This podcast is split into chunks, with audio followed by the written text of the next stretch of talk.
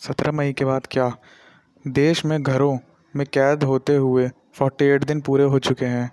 प्रवासी मजदूर सरकार की अव्यवस्था से रूबरू हो चुके हैं और लोगों को सरकार की संवेदनशीलता की सीमा का अंदाज़ा भी हो चुका है। अब ऐसे में आज का मिलियन डॉलर सवाल यह है कि 17 मई के बाद क्या?